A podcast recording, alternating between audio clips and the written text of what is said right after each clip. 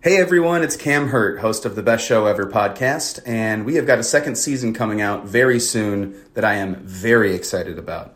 We've got some very cool special guests, including musical acts that we all love, like Karina Rykman, Daniel Donato, Jake Brownstein from Eggy, Rick and Peter from Goose, and many more. Tune in for new episodes dropping on Osiris Media March 5th on the Best Show Ever podcast. Welcome to Wheels Off, a show about the messy reality of the creative life. I'm Rhett Miller. That's when it got wheels off. We started up and we ain't gonna stop. Oh, I said I like you, like it or not. That's when it got wheels off. Tony Weaver Jr. is a 27 year old CEO.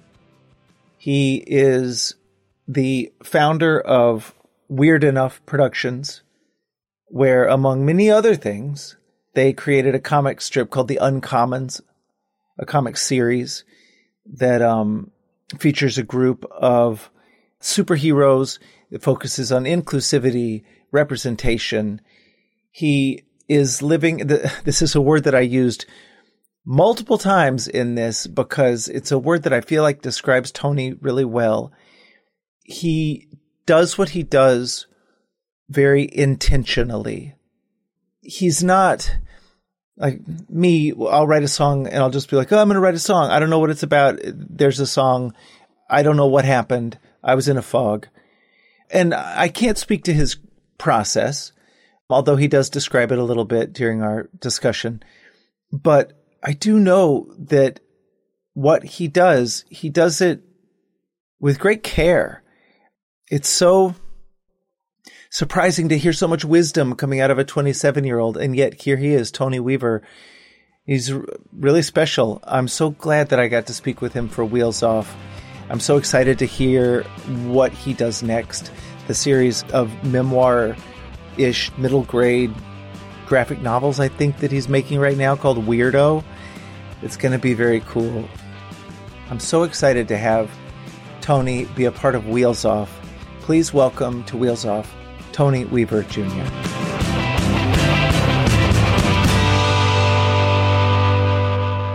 Welcome to Wheels Off, Tony Weaver Jr. Thank you so much for joining me. Hello, thank you for having me. Oh, this is great. And so, for the edification of our listeners, uh, where are you joining me from? Uh, I am based in Atlanta, Georgia. It, Atlanta's where, where I'm hanging my hat right now. Born and raised here. Speaking of hats, you've got a really great baseball cap on right now. Yes, it's my lucky hat. It's my my Mount Lady hat. It's a character from uh from an anime that I watch called My Hero Academia. She has horns. Um and uh I, I saw the hat with horns on it. I was like, I need that. That's I, I I have to have it. One of my friends gave it to me as a gift. She was I saw her holding it and I was like, Where'd you get that? And she's like, I don't want it. You can have it. Little did she know. Little did she know. One one man's trash is another man's treasure. Exactly. Uh, so, what current project are you working on right now, Tony, and how does it light you up? I'm working on so many, and I think that's what keeps me kind of energized. So, uh, I'm currently working on a book series called Weirdo, uh, and Weirdo is a kind of is a middle grade graphic novel series, uh, slightly memoir esque, but also with some with some fictionalized elements. Uh, it's really focused on talking about some of the complicated uh, components of adolescence, what it means uh, to grow up in a very technology saturated world. I think that for young people, especially young people today, the process of navigating uh, self esteem, bullying, friendship development, it all looks a little different today. And that's really what, what the intent uh, for, for Weirdo is to kind of be a, uh, be be a positive beacon of light for young people that are experiencing those sorts of things. Um, I'm also working on a series called The Uncommons uh, that I've been writing for the last few years. And The Uncommons tells a story of a group of unlikely outsiders that have to save each other to save the world. Uh, I really love it, and uh, we're we're in the process of trying to get it uh, adapted uh, into an anime. So that takes up a bunch of my time, and I got a bunch of other things that are kind of working in the back of my head as well. Uh, but those two are the ones where I'm spending majority of my time right now. I wonder because I, from what I know about you, you do so much that is essentially creative, but you also do so much that is, um, you know, managerial, business, CEO. Like you're you're really hands on in all these different aspects of the of your industries and i just wonder like how do you balance that like what what's more fun for you how do you how do you make it work I think that the creative stuff has always been more fun for me. Uh, but the thing about creation for me is that I create under very specific circumstances. Uh, so, for example, I was up until maybe four o'clock last night, and uh, I can stay up until four o'clock in the morning and sleep until whenever I feel rested and I'm up and ready to go. Like, who, who's going to check me? Who's going to be like, no, you need to be in the office at nine o'clock. No, you can't because because I'm the CEO. I make the hours, right? I'm able to build a team and build a work environment that supports my peak creative mode. Uh, and the benefit from that is so much that I'm willing to put in the effort on more of the CEO and managerial parts. Uh, I enjoy the business stuff, but I enjoy it because the impact that it's able to have. When you have uh, complete autonomy and control over your work and how that work gets implemented creatively, then it gives you a very unique opportunity that a lot of creators don't have. Uh, so I get to handpick my team. Um, I, I, we we put out a job listing for a full time artist to work on the uncommons, and we got over 300 applications in the first week. And I went through each one of those portfolios one by one. Um, having that level of control allows me to meticulously create an environment that supports my team and myself as we kind of make what we want to make. I bet the uh, people that applied for that job were so grateful that you did that. You could easily have handed it off to uh, an intern or somebody else, but you went through each one of those. That's really cool. And we got a bunch of emails about it we we got a bunch of emails about it as well. Some of the some people were emailing because they thought it was a scam. They're like full time artists, startup, and I'm like, honestly, that's good to me. I'm glad. I'm glad that what we are offering uh, feels so above the norm that you're like, mm, something must be wrong with this. Because that's another thing that the business end allows me to do. It, it kind of allows me to place my own value on creative capital and support people in the way that uh, I think they deserve to be supported. And I'm hoping that that uh, creates some industry shift and change as well. It's funny. I feel I've got so many friends that are writers and illustrators and um, you know journalists, and I feel like there's a movement within the old guard to devalue the work of artists and you know uh, journalists and people people who are basically willing to do what they do for free. And and now these industries that are having a harder and harder time they're like we're gonna we are you willing to do it for free? We'll give you a byline. We'll give you credit. And the fact that you're willing to go out there and you know pay somebody a good wage to do art that's fantastic the science of monetization uh, when it comes to media is in such a it's in such a terrible place right now. um, I think that we we kind of have reached a place where in most circumstances the way that media outlets and creative industries monetize is in direct opposition to what allows it to be created sustainably. So if you're a journalist and you tell stories for a news organization, but that news organization monetizes based on how many people click the headline, you're not supposed to write a story based on how many people are going to click the headline. Like the, the headline should not be the thing that determines how much money you get for the story. But that is the way that it's currently set up. So people are uh, we we get clickbait headlines. We get all these list articles. We get oh, I'm going to put out 20 articles a day. I'm going to take somebody else's tweet thread and I'm going to make that thread into an article and just embed somebody else's tweets in the article. Um, same with music uh, I make money based on streams, not the amount of people that actually buy the album. So I'm going to make the song two and a half minutes instead of four because it was two and a half minutes and it's easier to stream. I'm going to make a part of it go viral on TikTok, but I'm going to make sure the part of it that goes viral on TikTok doesn't happen until 90 seconds into the song. That way, you've listened to at least half of the song and it counts as a stream, even if you turn it off after you listen to the meme part. Like it's there's this deep uh, calculation behind how are we going to monetize. And it's very clear that the way that a lot of creative industries are being monetized aren't necessarily conducive to the most creative ideas or thoughts. And I don't want to get caught up in that machine at all. So I, I am grateful that I kind of get to go sit on my own island and do my own thing.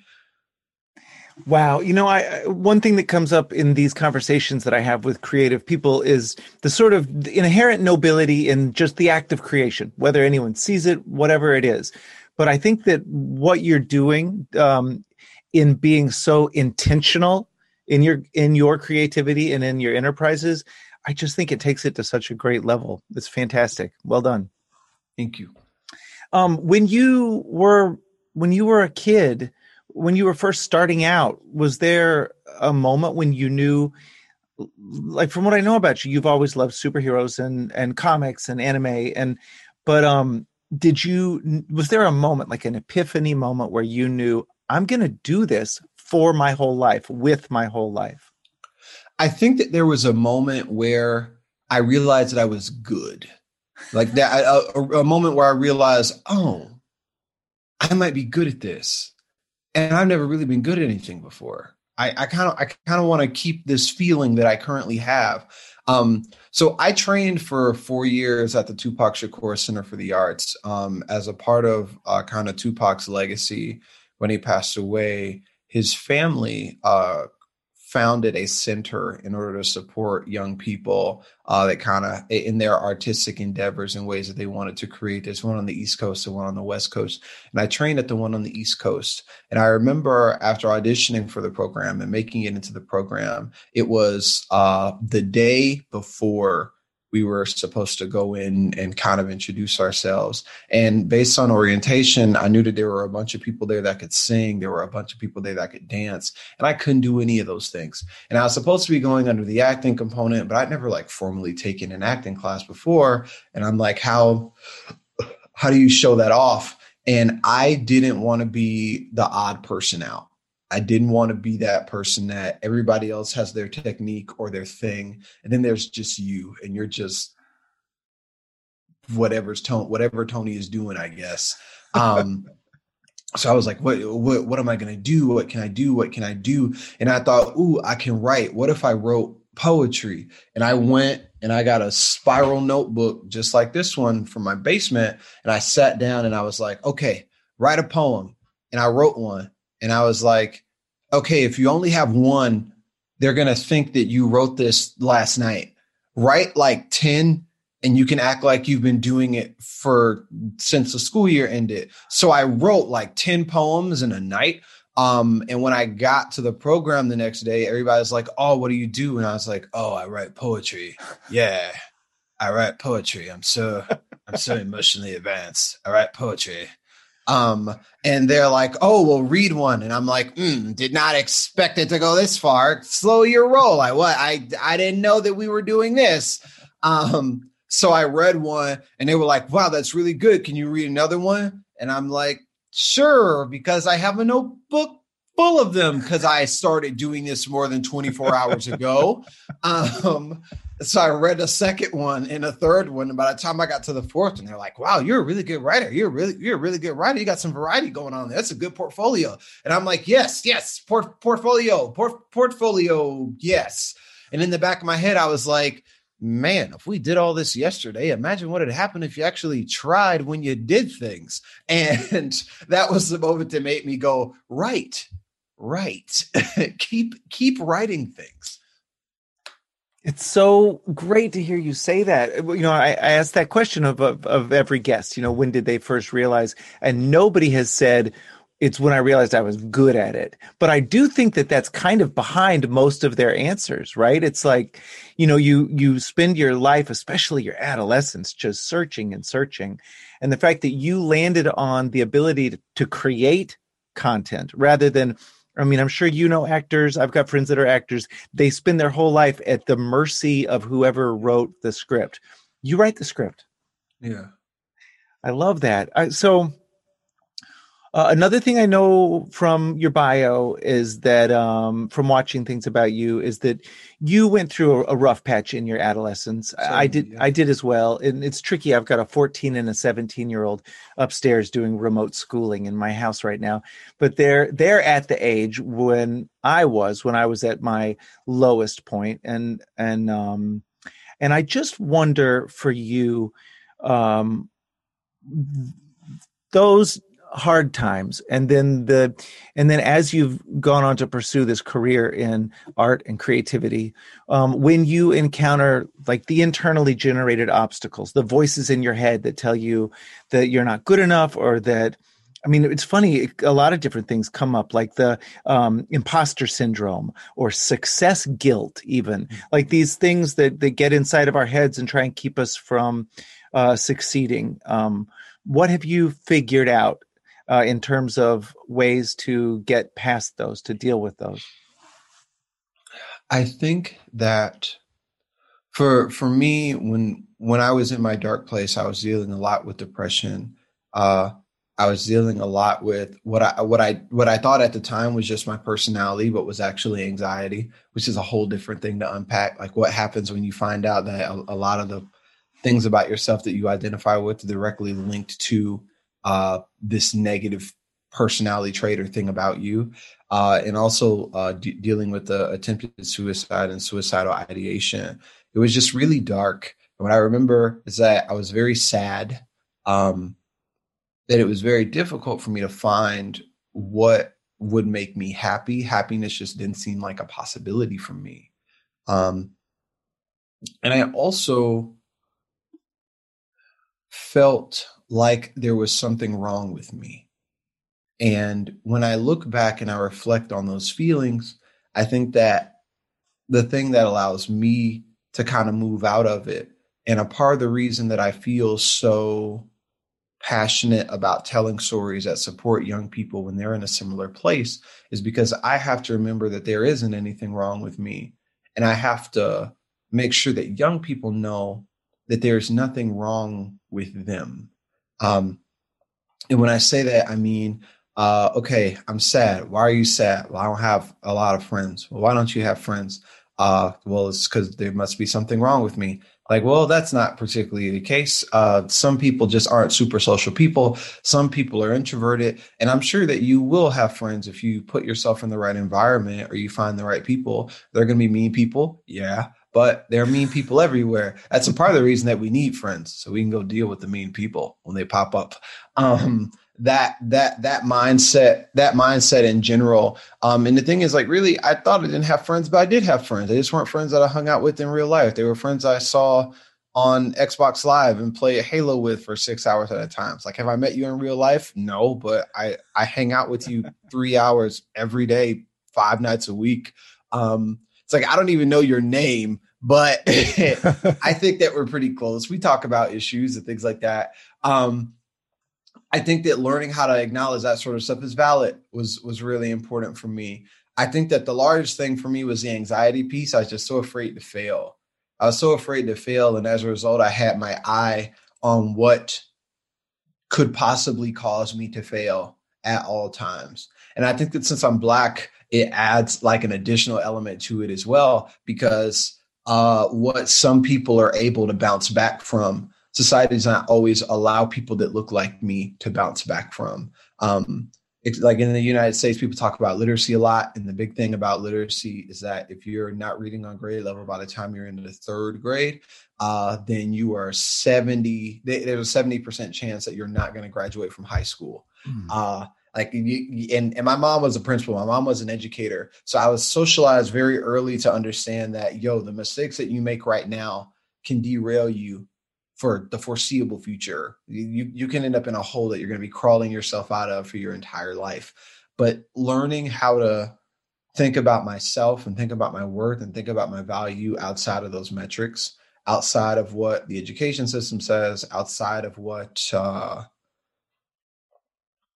my, uh, my my capitalist production value is. Um, learning just how to love me and accept me before any of those things i think that that's what was helpful for me and it's a process. I still struggle with this sometimes, but at a base level, I think that's what it is. You're 26 years old now. I'm 27, turned 27 a couple weeks ago. Ooh, happy birthday! That's Thank great, you. Tony. 27, three cubed, right? Yeah, yeah. That's um oh man I I I love it. It's funny. I really love and I can't believe that at 27 years old this is where you're at and it seems like it's been this way for a while because I was such a disaster, you know, until into my 30s. But you're so intentional about this. Like you really you you think about okay, just the fact that you're able to address your suicide attempt from your teenage years. You know, I I had a I had one of those at 14. It was really bad. Um, you know, I heard you describing yours about that you you you surprised that you survived it or or whatever. I um the I wouldn't talk about mine till I was in my 40s, I think, because I didn't want that to be the narrative. It felt shameful. And the fact that you're addressing it so head on, I, I, I mean, that's again, that feels like it's intentional, right? That's something where you Yeah. decided I can help people. people need something to people need someone to look at and when i say someone to look at i'm very hesitant to say someone to look up to because uh i am not so arrogant that i believe i am the gateway for other people's salvation i don't think that's what it is i think that i am one piece or property uh, that can allow someone to collectively come to this epiphany that allows them to feel better about themselves. And what I'm really focused on is being that one piece in that larger puzzle that they put together. Uh, in the Uncommons, we have a character named Influencer. An influencer is having a conversation with someone very early in the book because uh, the the protagonist of the series, Iris, has managed to track him down because she's trying to save the world, and she's like, "With you, I can save the world. You're a hero." An influencer says, uh, "I'm not." I, I'm not a hero. I'm a symbol. I don't save anybody. People look at me and then they get the courage to save themselves. They basically just use me as a sounding board for whatever they need to hear. They look at me to find what they want to see when they look in the mirror. And I'm kind of just there until they find it when they look in the mirror. They'll look at me until they can look at themselves. It's not actually me, it's about them. It's a I, I am just a piece in this general thing. And when influencer says it, it's a little cynical because he's because he really understates the role. Like, he, like, bro, you have literal superpowers. You're a hero. Calm down. um, but for me, I'm like, when I was in the dark, I didn't see anybody that had made it out of it. I didn't see anybody that had conquered it. And even when we think when we talk about conquering it, I'll, I'll say I didn't see anybody that was transparent about the fact that, hey, I've dealt with it and I'm fine. I still deal with it sometimes. It still pops up sometimes. I'm not sunshine and rainbows all the time. But even in that, that's totally okay. I'm not sunshine and rainbows all the time, but that's still totally okay. Um, I didn't see those things. So for me, I'm like, I think visibility is a piece that's really important. And I want to make sure that I contribute to that. And that's why I've been so clear about doing that and and, and making that a, a thing from the beginning. I love that. Well, let's see. So you're 27 years old, and um, a lot of times when I ask guests this question, they're they're like me, you know, 50 year old people that have this just lifetime of, you know, the world beating them down and mixed in with glorious successes, whatever. Right. But so I, I'm wondering about advice that, in retrospect, you might give yourself when you were a 21 year old. But if you were to meet yourself in today's world, a 21 year old version of Tony Weaver in today's world, what advice might you give him? So the funny part is that I wouldn't tell him a thing. I wouldn't tell him a single thing because the amount of stumbling that I have done is what's allowed me to end up in the places where I'm supposed to be. And personally, I hate that answer. I hate that. I'm a very calculated person. I'm a very meticulous person. I would love to be like, hey, bro, look ahead in the story arc. This little side quest over here, you don't need that. Side quest over here, you don't need that. Don't go to just sleep. It's fine. Don't don't even spend the money. Just sleep. but I feel like everything that I've done, every place that I've been, the things that I liked and the things that I didn't like have contributed to me becoming the person that I need to be in order to accomplish what I need to accomplish. Even things that I, so for example, uh, I went to a conference in 2016 that I really didn't like. There really there was not a point. Really wasn't a point for me going to that conference in 2016. I while I was at that conference, I sat at a table for lunch with three other dudes, all in my age group, that were all like, "Yeah, man, this kind of sucks. I hate this." And the trajectory of the three of us in the last five years, I've ran into all three of them at various points in time. And every time where I've run into the three of them, I've been very glad that we already knew each other because the fact that we already knew each other put us in a position to support each other at that time. And it's it's weird coincidences like that. It's it's weird uh encounters like that that make me a little afraid to go, man, I don't want to change anything because if I was at that conference in 2016 and that happened, where was I at in 2017 that's going to pull up and tap me on the shoulder in 2021? Um I I I wouldn't change a thing and I wish that I could because it's not like I haven't dealt with pain. It's not like I haven't dealt with feelings that I didn't want to deal with, but everything adds up to to become something larger than the sum of its parts. I feel so grateful to have gotten to meet you and speak with you, Tony. This is so cool. I can't wait to wait to read Weirdo. I, I think uh, I think it's going to be pretty great. I think you're, you, you know, there's the old saying about uh, the unexamined life isn't worth living. I think it's great that you're examining your life. You live a well examined life. And um, man, thank you so much, Tony, for being on Wheels Off with me today. Thank you so much for your time.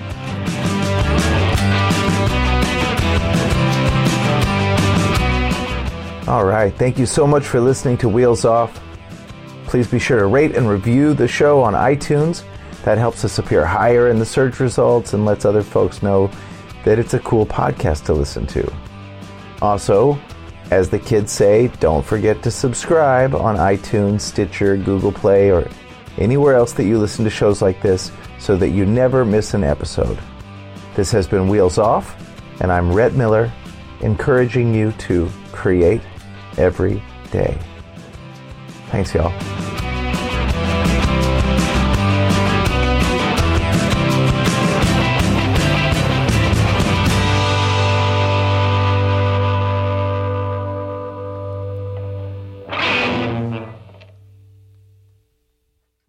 What's up? This is Blake Wyland. I'm the host of the Tone Mob podcast. It's a show where I interview guitar people about guitar stuff. We talk about their pedals, their amps, their accessories, their preferences, all that stuff, as well as a healthy dose of whatever comes up. Topics have ranged from aliens to addiction and anywhere in between. Oh, yeah, and pizza. We're definitely going to be talking about pizza. So get the show wherever you're listening to this podcast at. Just search The Tone Mob in your search bar and it will pop right up. Come join us. We're having a lot of fun. Thanks for checking it out.